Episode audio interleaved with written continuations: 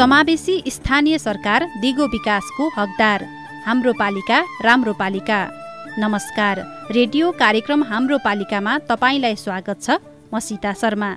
मुलुक सङ्घीय संरचनामा गएपछि घर दैलोमा स्थानीय सरकार छन्। शासन सेवा र विकासका लागि सरकारहरूले गाउँमै योजना बनाइरहेका छन्। नागरिकले पनि नजिकबाट हेरिरहेका छन्। केन्द्रीकृत र एकात्मकबाट सङ्घीय शासन प्रणालीको बाटो रोज्दै नेपालले जनप्रतिनिधि मार्फत स्वशासनको अभ्यास गर्ने र आफ्नो आर्थिक विकासको लागि पहल लिन सक्ने अधिकार सुनिश्चित गरेको छ। त्यो अधिकारपछि अहिले स्थानीय सरकार कुन ठाउँमा छन्? कार्यक्रममा हामी स्थानीय सरकार र नागरिकलाई जोड्दै शासन सेवा र विकाससँग नजिक रहेर बहस गर्नेछौँ। कार्यक्रम हाम्रो पालिका सिआइएन मार्फत सामुदायिक रेडियोबाट देशैभरि सिआइएन खबर डट कम र मोबाइल एप सिआइएनमा पनि चाहेको बेला तपाईँ विश्वभरि नै सुन्न सक्नुहुन्छ।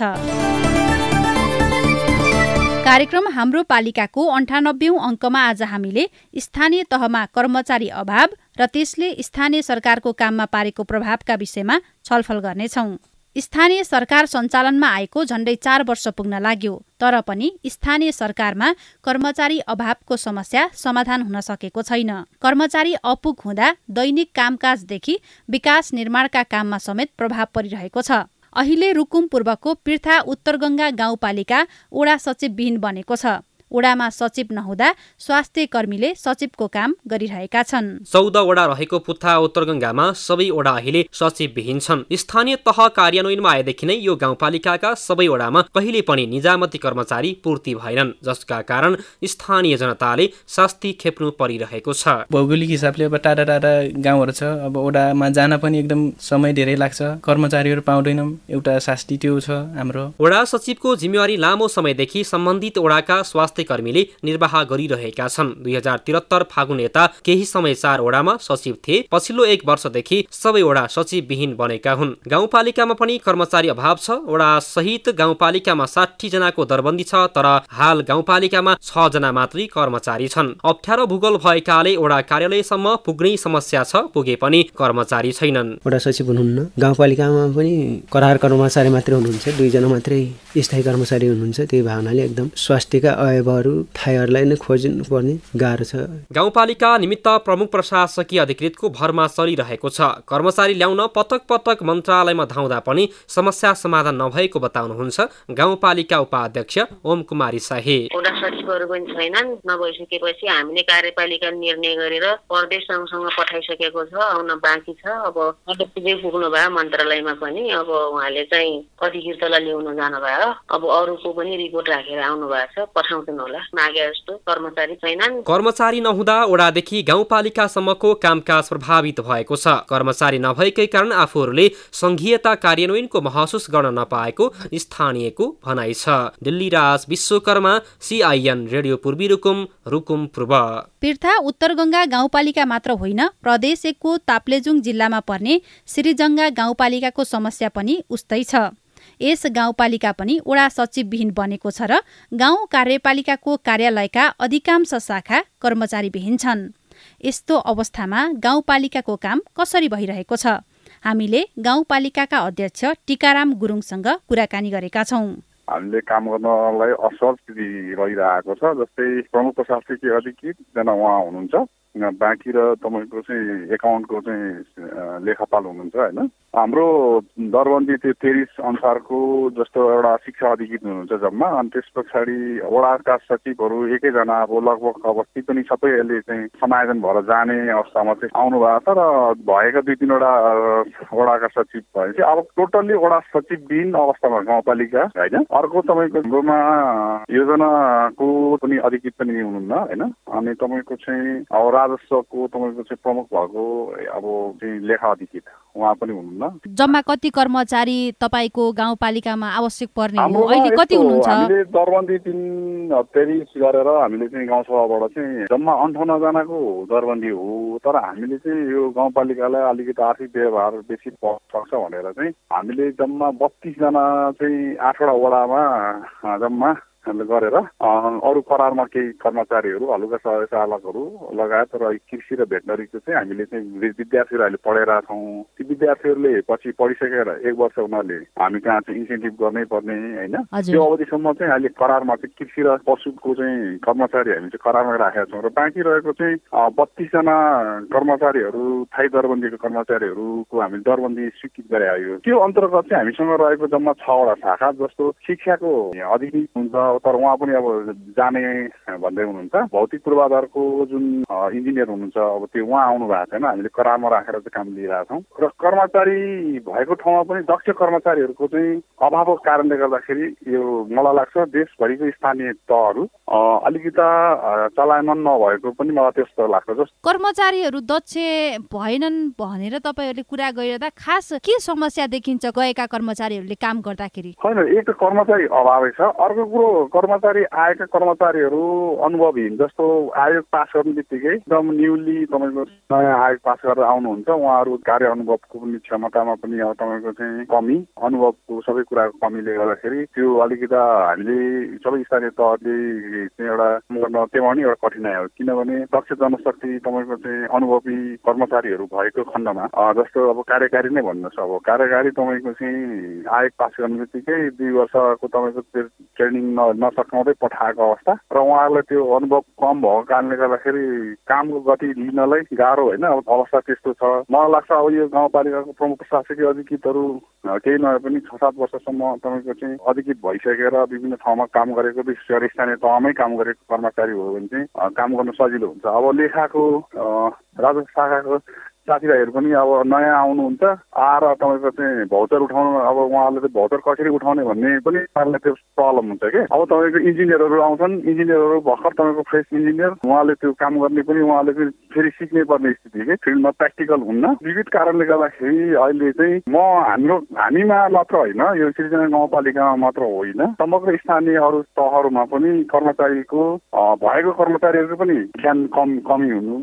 अनुभव कमी हुनु कारणले गर्दाखेरि समस्या छ। हाम्रोमा त कर्मचारी नै नभएको हो। योजना कार्यान्वयनका अन्तिम चरणहरूमा हुनुहुन्छ यो आर्थिक वर्ष सकिन लागेको पनि छ। बनाएका योजनाहरू कार्यान्वयनमा कति समस्या भएको छ? होइन अब यो अब भनौँ हामीलाई चुनौती त छ। त्यसको बावजुद पनि हामीले चाहिँ गत साल पनि आर्थिक वर्षमा जुन कोभिडको महामारी हुँदा हुँदा हुँदै पनि हामीले चाहिँ करिब करिब छ्यानब्बे प्रतिशत चाहिँ भौतिक पूर्वाधारको कामहरू लगभग हामीसँग केही काम मात्र चाहिँ तपाईँको अधुरा रहे।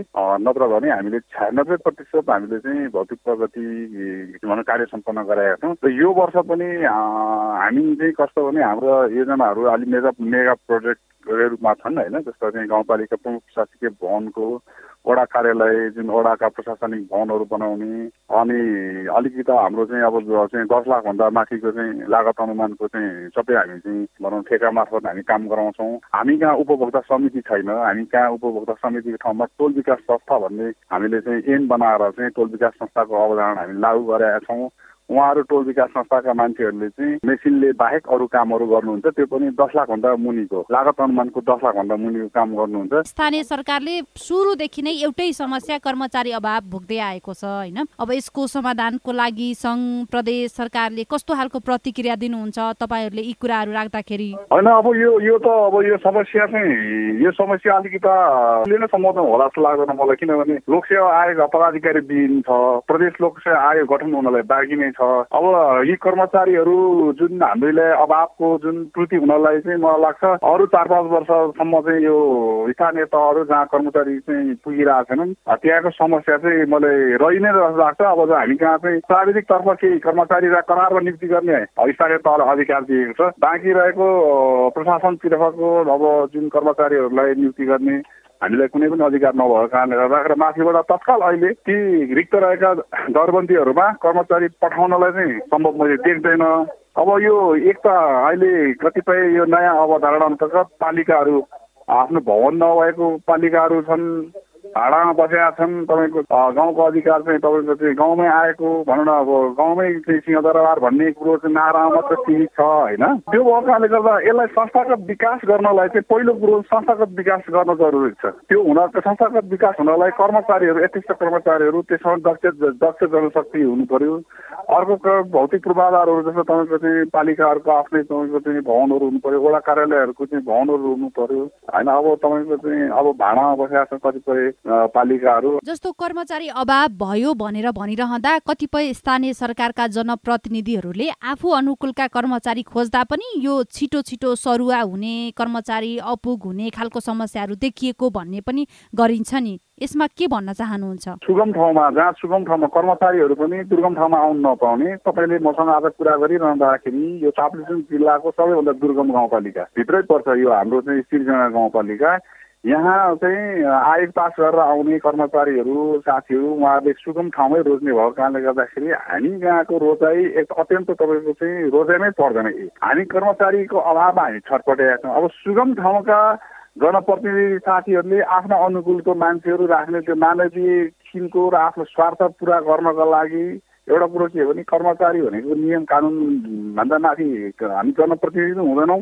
र कर्मचारी पनि नियम कानुनभन्दा माथि हुँदैनन् यसको संयोजन गरेर जनप्रतिनिधि र तपाईँको चाहिँ कर्मचारी दुइटैको संयोजन राम्रो भयो भने स्थानीय तहलाई अथवा भनौँ प्रदेश अथवा सङ्घ जुनै पनि के भने एउटा चाहिँ इलेक्सनबाट गएको र अर्को सिलेक्सनबाट गएको। दुइटै दुइटै पाटोबाट चाहिँ मिलेर जाँदाखेरि समझदारीमा भयो भने हाम्रो हामीले चाहेका हाम्रो चाहिँ जुन यो व्यवस्थाले परिकल्पना गरे अनुसार हामी गर्न सक्छौँ। तर अब कतिपय जनप्रतिनिधिहरू होला उहाँहरूको व्यक्तिगत इच्छा आकाङ्क्षाहरू आफ्नो मान्छे राखेर आफ्नो अनुकूलको निर्णय गराउने कार्यकारी पठाउँछ तर हाजिर गराउँदैनन्। त्यो समस्या देखा देखा परेका छन् कतिपय ठाउँहरूमा। अब त्यो के हो भने कर्मचारीहरू जहाँ पनि जस्तो अब सङ्घको कर्मचारीहरू प्रमुख प्रशासकीय अधिकृत अहिलेसम्म सङ्घको प्रतिनिधिको रूपमा काम गर्नुहुन्छ उहाँहरू त जुनै पनि देशको पचहत्तरै सतहत्तरै जिल्लाको जुनै पनि स्थानीय तहमा जान सक्नुपर्छ जाने उहाँहरूको हो।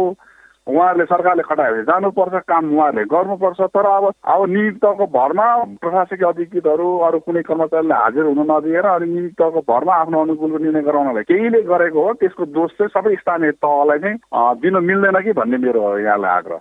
स्थानीय तहमा कर्मचारी भर्नाको अधिकार प्रदेश सरकारलाई छ तर सङ्घीय निजामती सेवा ऐन बन्न नसक्दा अहिले स्थानीय तहका कर्मचारीको सरुवादेखि व्यवस्थापनको काम सङ्घ मार्फत भइरहेको छ। स्थानीय सरकार सञ्चालनमा आएदेखि नै कर्मचारीको अभाव झेल्दै आएका छन्। स्थानीय तहमा कर्मचारी परिपूर्ति र त्यसमा प्रदेश र संघीय सरकारको भूमिकाका विषयमा साथी विनोद शर्माले स्थानीय तहका विज्ञ पुरुषोत्तम नेपालसँग कुराकानी गर्नु भएको छ। स्थानीय तह गठन भएको चार वर्ष पुग्न लागिसक्यो। अझै पनि कर्मचारीको अभाव छ भनेर स्थानीय तहका जनप्रतिनिधिहरूले भनिराख्नु भएको छ। वास्तवमा कर्मचारीहरूको अभावै भएको हो त। कर्मचारीको अभाव छ तुलनात्मक रूपमा स्थानीय तह विशेष गरेर अब यो प्रदेश र स्थानीय तहको लागि चाहिने कर्मचारीहरूको समायोजन गरे हो। यो सङ्घीय निजामती सेवाबाट उनीहरूको आवश्यकता बमोजिमको सङ्गठन संरचना सम्बन्धी अध्ययन भएर कुन कर्मचारी कुन पालिकालाई कस्तो कर्मचारी चाहिन्छ भन्ने विषयमा अहिले अध्ययन कमै भएको छ। एउटा त्यो पाटो भयो। अनि अर्को समस्या के भयो हजुरको भनेदेखि अब यो सङ्घीय निजामती सेवा संसदमा पेस भएको चारवटा अधिवेशन छ के पाँचौँ अधिवेशन पनि अन्त्य भयो। अहिलेसम्म त्यो स्वीकृत हुन सकेन। त्यो सङ्घीय निजामती सेवा स्वीकृत भयो भने स्थानीय र प्रदेश तहको निजामती सेवा अथवा स्थानीय सेवाको लागि मापदण्ड स्वीकृत हुन्थ्यो। अनि त्यही मापदण्डको आधारमा तल कानुन बनाउनु पाउँथे। यो मापदण्ड स्वीकृत नभइकन तल कानुन बनाउनु पाउने अधिकार छैन।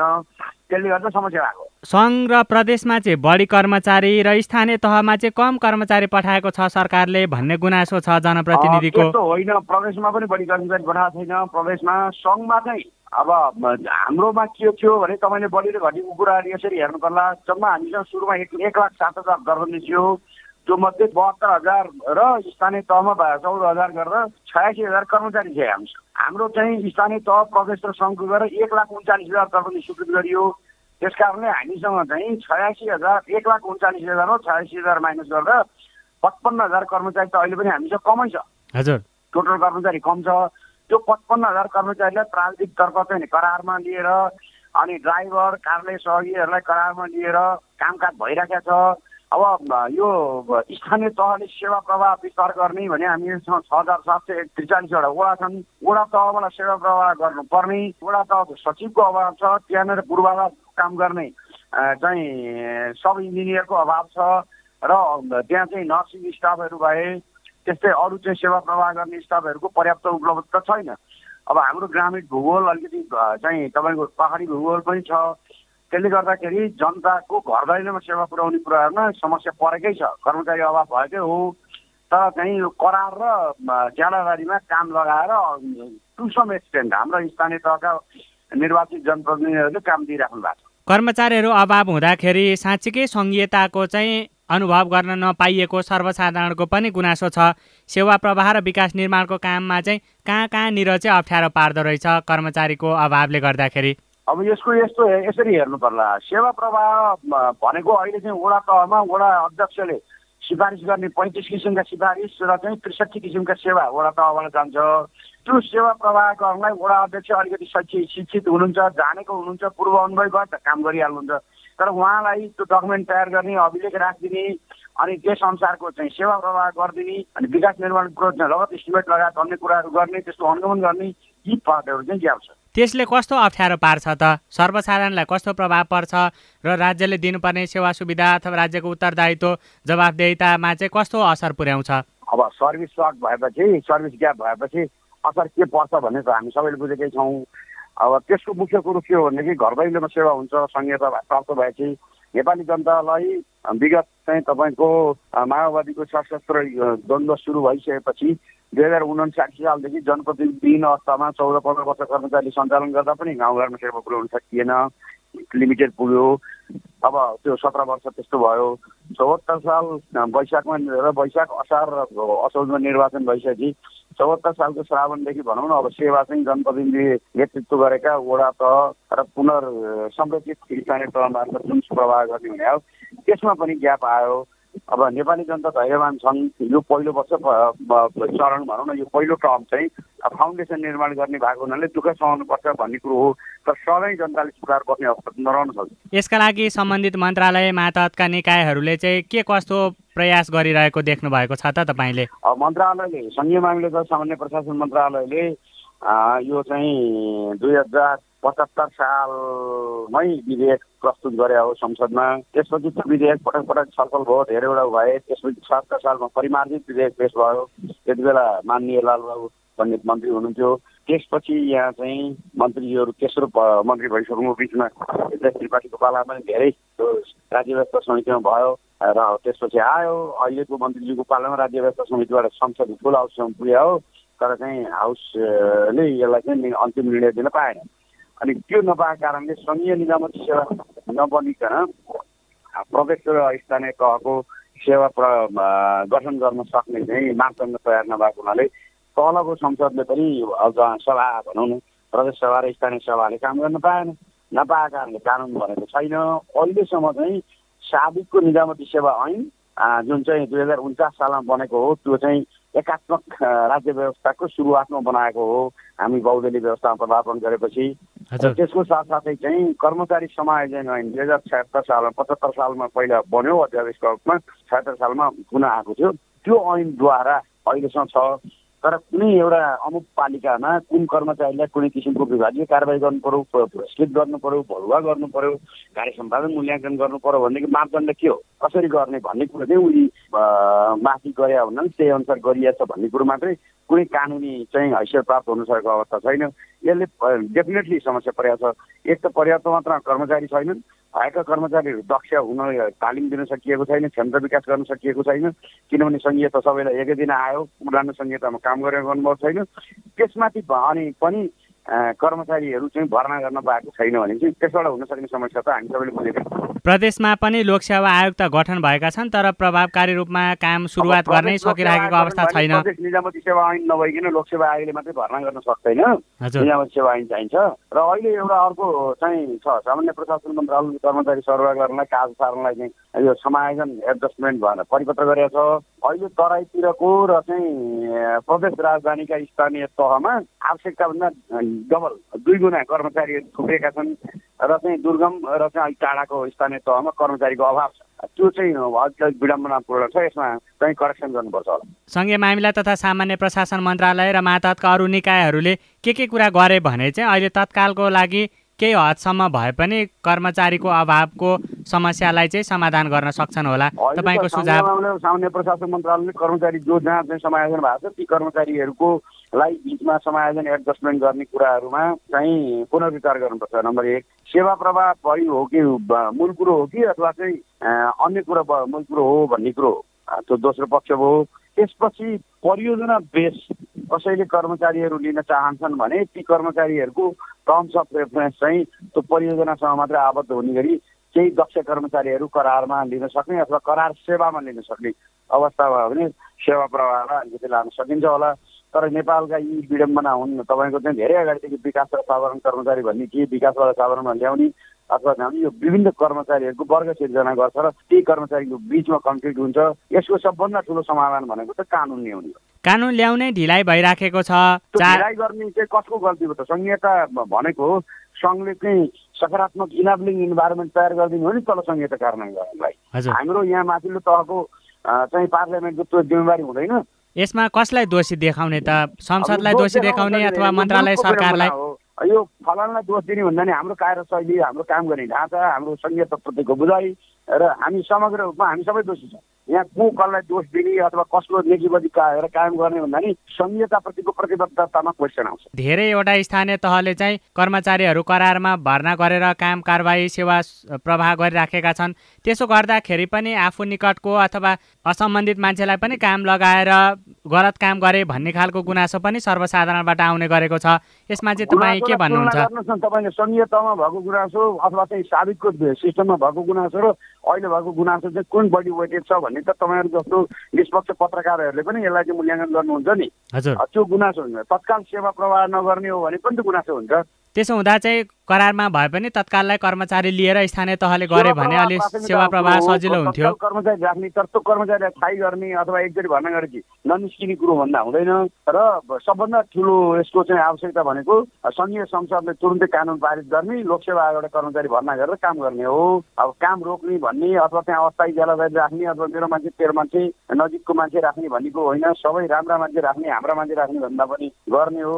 र मुख्य उद्देश्य जनताले सेवा पाए कि पाएन भन्ने हो जनताले पाएको सेवासँग अहिले वार्ड लेभललाई अलिकति हामीले कमजोर बनाएको छौँ। त्यहाँनिर सेवा प्रवाह भए पनि कामकाज गर्नलाई पर्याप्त पुगेको छैन।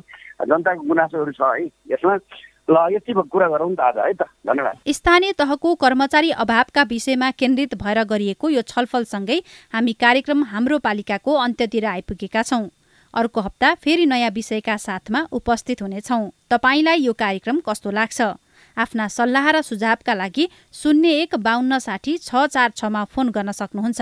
यही नम्बरमा फोन गरेर तपाईँले आफ्नो स्थानीय सरकारलाई पनि सुझाव दिन सक्नुहुनेछ। तपाईँको स्थानीय तहमा विकासका कामको अवस्था कस्तो छ? तपाईँलाई चित्त बुझेको छैन भने आफ्ना गुनासा राख्न सक्नुहुनेछ।